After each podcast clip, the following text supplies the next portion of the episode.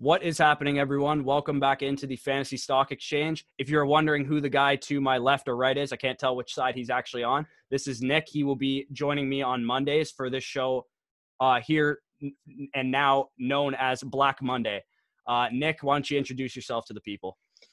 Yeah, what's up, guys? Uh, like you said, my name's Nick. I've uh, been playing fantasy for a lot of years. Uh, they took me on here at the Fantasy Stock Exchange and uh, yeah, play a lot of Dynasty redraft and uh, getting ready to take on DFS uh, this year with you guys as well. So stoked to be here. Yeah, so in in season, once the season starts, this is an off season thing that we're going to be running. But in season, me and Nick will be hosting a DFS show. It'll probably be on Fridays or Saturdays, whatever day is kind of closest. And I believe you're also writing an article for that, correct? Uh, yep, correct. Yeah. Okay. So uh, we got a pretty cool um, uh, show we're going over here today. Um, we're probably going to touch on this more close to the season as well, like once drafts start kicking off. But we're going to talk about our favorite um, redraft strategies that we use. And when I say strategies, I mean they can't. They're not all applied to every situation. You got to obviously know your league. Certain leagues are going to have different intricacies and whatnot. But uh, from my experience, the three that I have at least, they they're pretty universal at least, and they've they've come to work. They're not like set in stone. Like you have to draft a running back in one one round, receiver in another. It's just kind of guidelines that I try and stick to myself. So, um, without uh, without further ado, here I'm going to get into my uh, first strategy that I try and uh, roll with, and that would be not to load up on rookies. So, what I mean by that is rookie running back specifically. Since since we're talking redraft, uh, rookie receivers are generally it's kind of understood that they don't tend to produce uh, right away. They might take some time to develop and whatnot. Um, so rookie running backs are a lot a big topic of discussion in redraft leagues because they're usually at, they come at a discount for a reason. It's because they're rookies and people don't know how how good they are yet. Um, just think about the past two years: Sony Michel, Ronald Jones, Royce Freeman, Rashad Penny, on Johnson. That was 2018. Those were the like first two and three round pick rookies that were going relatively high in fantasy drafts. Last year was uh, David Montgomery, Miles Sanders, Darrell Henderson, Devin Singletary, and Josh Jacobs. And obviously in 2018 there was Barkley too, but he doesn't really count because he was like a superstar coming out of school. Um, and all of these guys, they they took a couple weeks, if not longer, to develop. Um, despite being like top four round picks in redraft leagues. Um, so what I've noticed and what I've actually fallen victim to in the past is we kind of just we pick these guys in like the third round and we kind of just expect them to produce right away when that's not usually the case most of the time especially if they weren't first round picks they're battling with a veteran running back. And um, veteran running backs tend to get favored by coaches for no particular reason, except for usually they're better in pass protection or whatever the case might be. Um, so my my suggestion and what I've always done is if you're going to invest heavily in rookie running backs, uh, you need to pair them with veterans that are safe to start the year. So um, you don't want to assume that by week six that your team is going to be elite because you need to win the first five weeks of the season still. So uh, and, and, it's important. If you lose four straight games because you have rookie running backs and you're not producing, that's a big deal. That might be the difference between you making the playoffs and missing the playoffs. So here's here's just a couple guys that I would I would pair with uh, this year.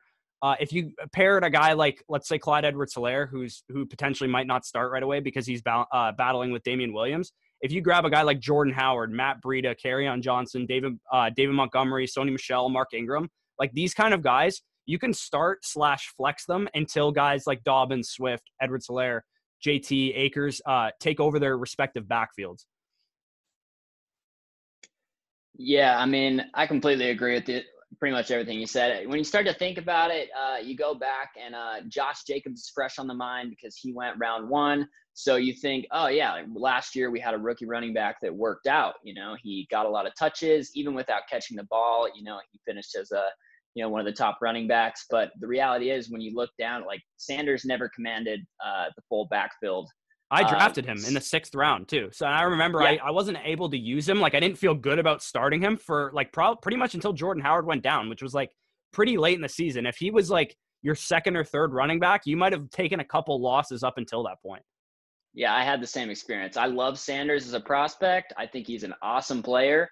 Uh, I even I loved the fit with the Eagles off the bat, but yeah, I I, I never felt comfortable starting the guy because it's like one week, you know, how many touches going to get? Six, seven, maybe 15 one week. Uh, yeah. yeah, you can't feel confident with that.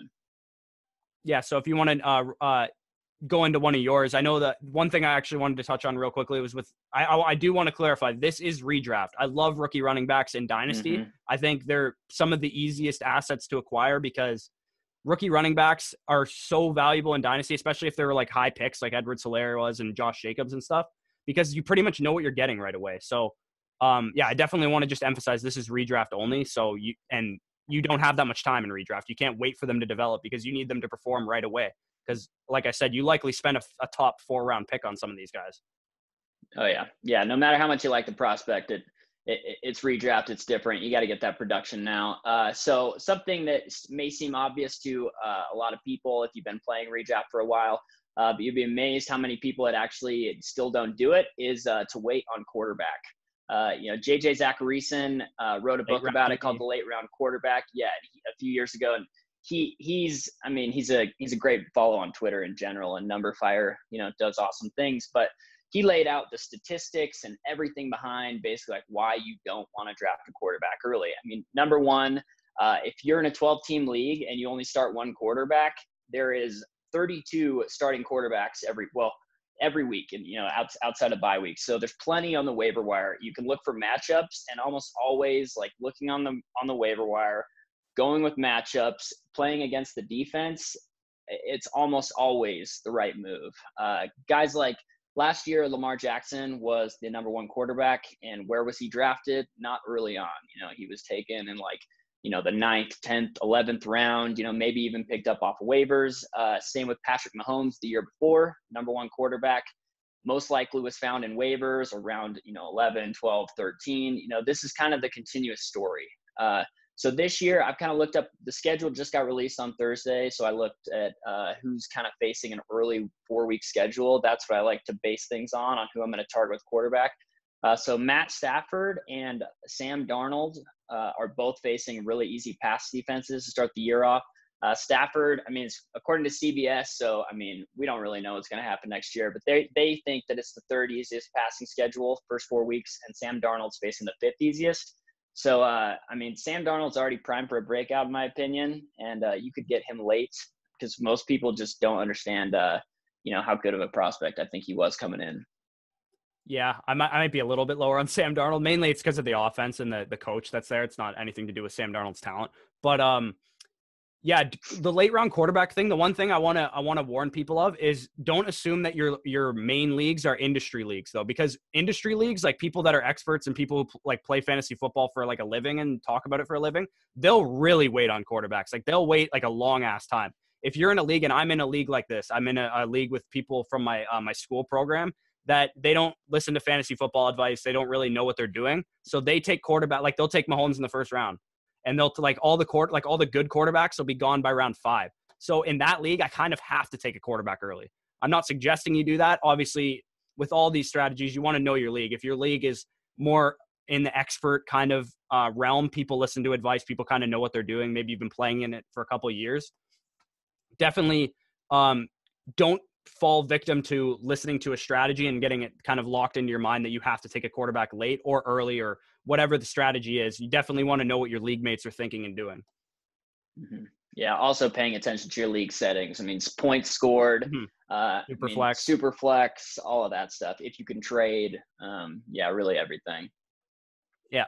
Okay. So I'm going to get into my second one here. And this one is um, kind of a general guideline, not really a strategy. This one is get your RBs early and wait and wait if you have to on receivers. And what I mean by this, it kind of goes in line with what Nick said about um, about quarterbacks. Is that there's 32 starting quarterbacks in the league. Well, there's pretty much only like 20 usable fantasy running backs in the league. There's probably two, if not three, on on some teams uh, at receiver. So based on pure numbers, the running back position is less deep than receiver. And like I said, there's a drop off around 20. If you go, if you don't believe me, go to ADP. I think about like around Devin Singletary, Le'Veon Bell area is when you really start seeing it.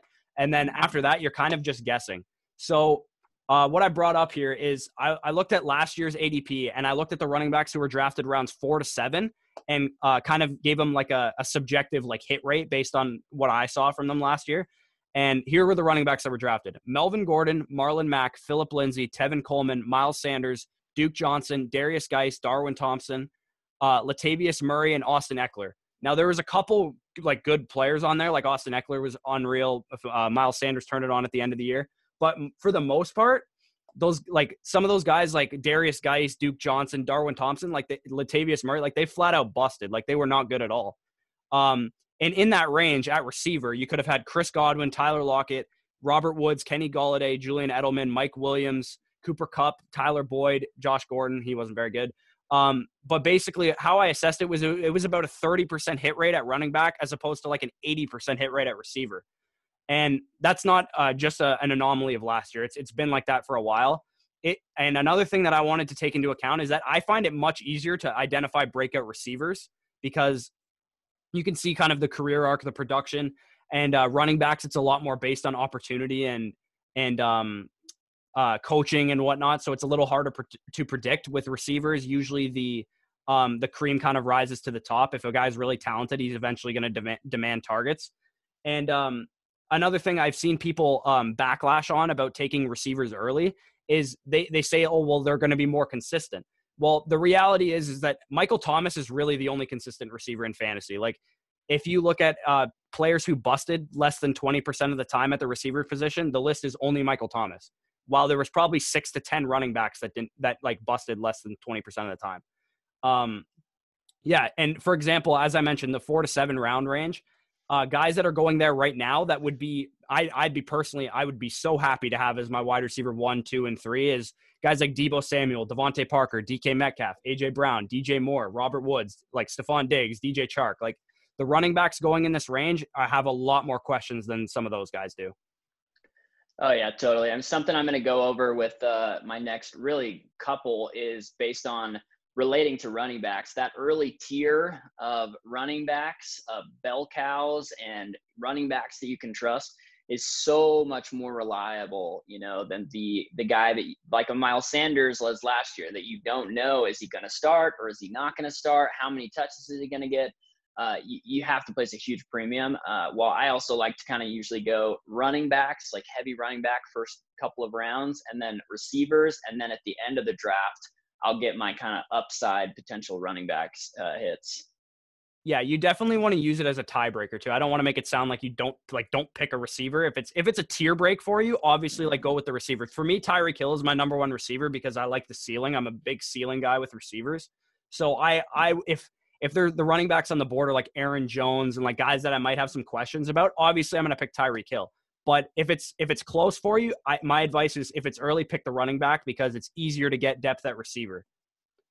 Totally. Uh, so yeah, I'll I'll wrap that kind of right into uh, tier based drafting because that's pretty much what we're talking about here. I mean, for me, I I like to break it down rather than rating players just in a basic one, two, three, four, five, six like ranking style. I like to do it in tiers. So first tier, you know, Christian McCaffrey, Saquon Barkley, Kamara, Zeke, they're all really in a tier together, in my opinion. Like maybe McCaffrey is, you know, a little bit above, but really it's the four of them together. As to where with receivers, you know, Michael Thomas is really probably in a tier of his own, even yeah. though I, am I'm, I'm with you. I mean, I, I like ceiling. Uh, I love Tyreek. Uh, I love the potential of DeAndre Hopkins this year. I mean, they're all kind of in a similar tier. So when I'm going to draft, especially this this applies even more so if you can trade and move around in your draft. Uh, if you can find what areas of the draft you like and what kind of tiers you feel like are the most stacked, you can move back and acquire picks in certain areas of the draft so that you can really hit and get lots of extra players maybe that you would uh, like in that tier.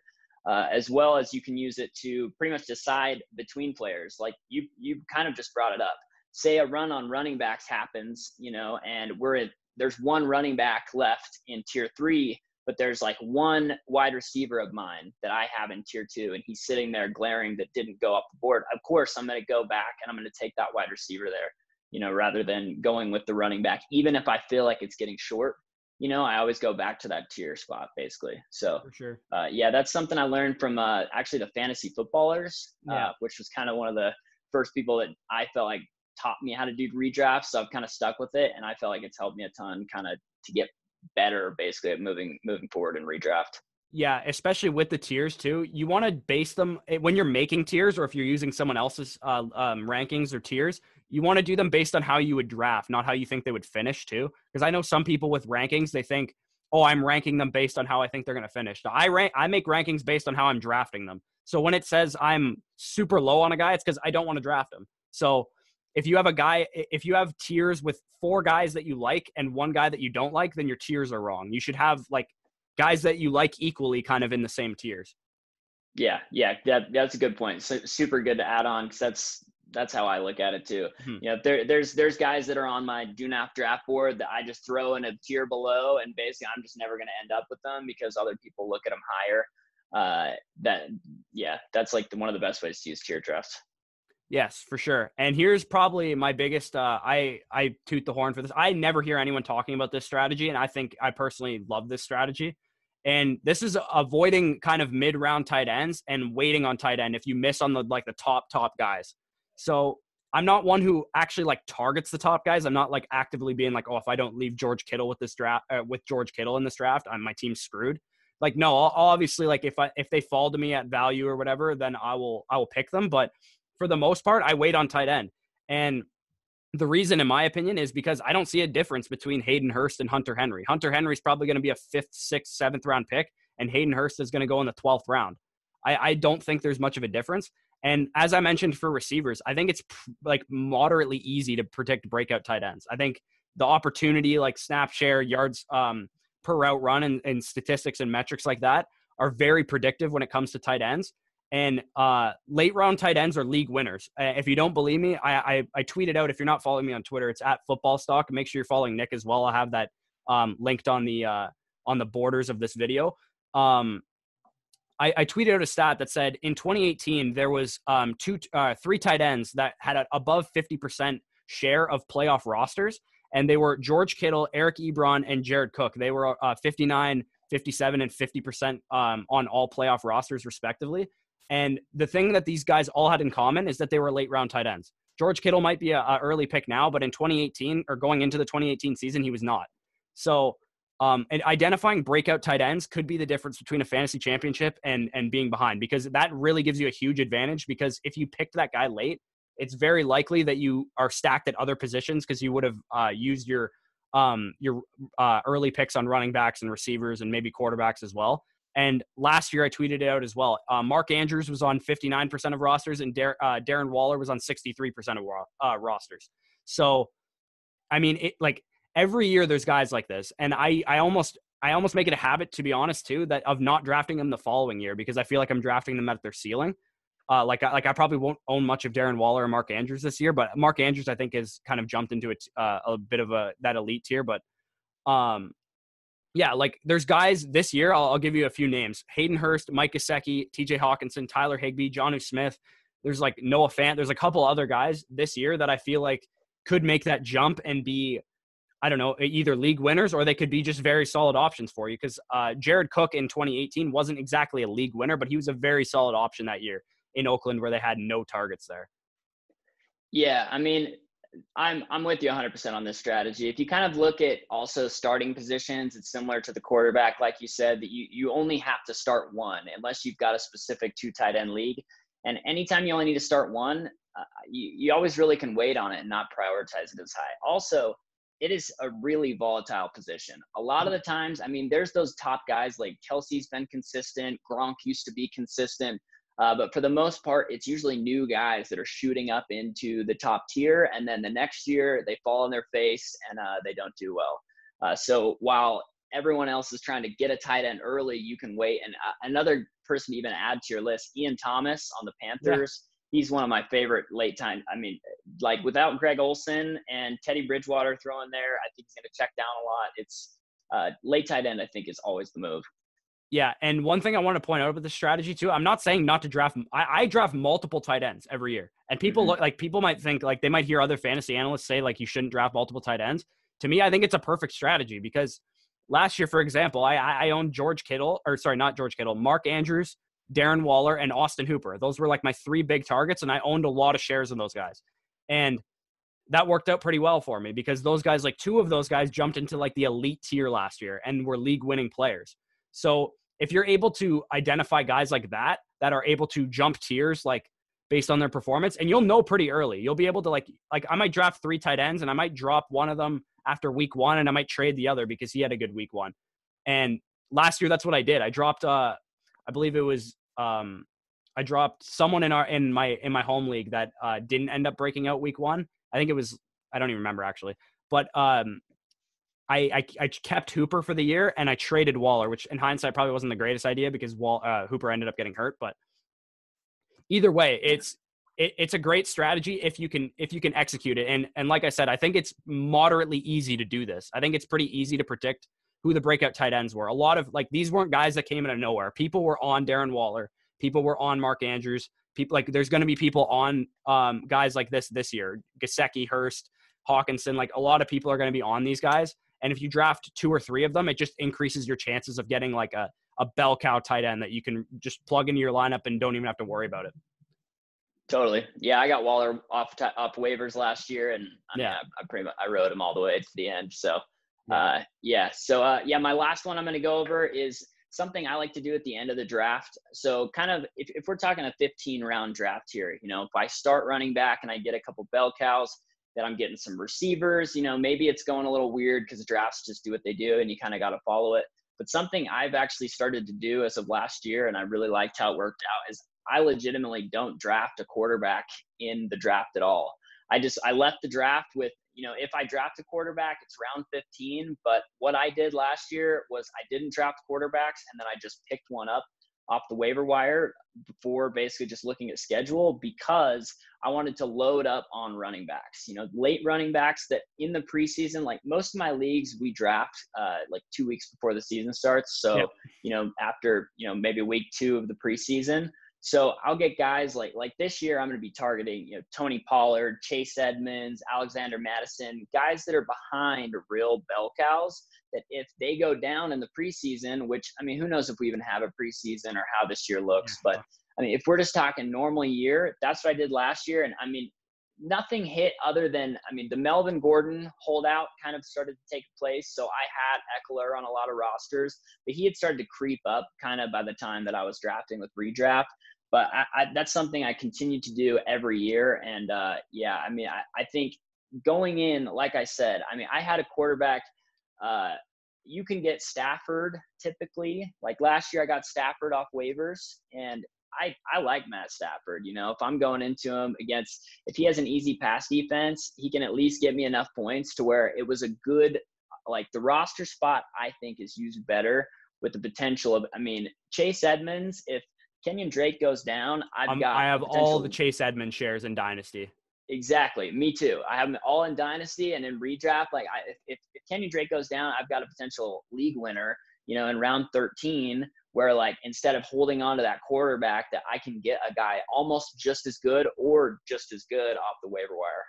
Yeah, for sure. Especially with those um with those running backs too. Guys like Chase Edmonds is exactly the type of running back you want to target as well because he's kind of like a dual he's not a dual handcuff, but he has he's a handcuff with standalone value because I like we saw how many plays that the Arizona Cardinals ran last year. Kenyon Drake is going to be in for all of them. Like Chase Edmonds is going to have a role, and I think it could be similar to what Austin Ekeler used to be um, when Melvin Gordon was kind of like a bell cow, but Austin Ekeler was still like usable if you you had like a deep league with like flexes and whatnot. Um, yeah, I definitely love that strategy. Again, I, I want to say like know your league. If your league, if everyone rosters like two quarterbacks, you probably can't do that. Mm. But if you're in a league where people kind of understand the late round quarterback and maybe 15, 16, 17 quarterbacks are owned, um, then you can easily pull off that strategy. You'll have like a bevy of streamers every single week that you can use. Yeah, yeah, and I, 100% having someone that's potentially usable, even if someone doesn't get injured, is extremely important. And that's why Tony Pollard, Alexander Mattison, those are uh, like perfect choices for me as well. They can be a bell cow, but I mean they're going to get some kind of work. Yeah, if, if, if it's a bye week, if all else fails, you need to plug someone in, or even if uh, even if the starter's limited, sometimes like players don't practice like all week or whatever, and they go and they sit uh, play in the game and they're on a limited snap count, or if they're coming off an injury. Usually, like there's usually four to five like weeks every year where guys like Tony Pollard, Alexander Mattison, guys like this you can actually predict when to use them. It's either in like really good matchups or if the starter's kind of limited or maybe they're out for a game or suspended or whatever. Um, so yeah, I definitely um, that's gonna that's gonna wrap us up, right? Yep. Yeah. yeah so, on, man. yeah, we're gonna get out of here. Um, make sure you are following Nick on Twitter. I know uh, he's new to the channel, so uh, he should gain a lot of followers from this. If he doesn't, uh, I'm gonna find you guys because he, he's definitely a great follow. He's always engaging with uh, people on Twitter. I definitely enjoy following him as well. And um, uh, this you're going to see a new schedule on here. We're, we've kind of divvied up the workload amongst us uh, here at the Fantasy Stock Exchange. We've all kind of um, we're kind of settling into our niches. I'm a redraft guy uh, through and through. I love Dynasty, but I, this was my home. I, I, I always think of things short term. I maybe you guys like that I'm not on Dynasty shows anymore because I um I'm always talking about next year, and people are like, "This is fucking Dynasty. What the hell is this guy talking about?" Um, yeah. So uh, make sure you guys are uh, following along with everything you're doing. Join the Discord. We're um always engaging with you guys in there, and there's people willing to start leagues and stuff. If you're if you're new to fantasy football, maybe this is the first time you've uh played fantasy football this coming year. So uh, definitely, you'll get into a league with people that uh, are really into it, and the more competitive your league is, the better it's going to be for everyone. Uh, no one's going to be uh, forgetting to set their lineups and whatnot because that just ruins it for everyone. So, uh, yeah, without further ado, we're going to sign off here. Um, everyone, enjoy your Monday and uh, have a great day. See you later. Cool. Later, guys.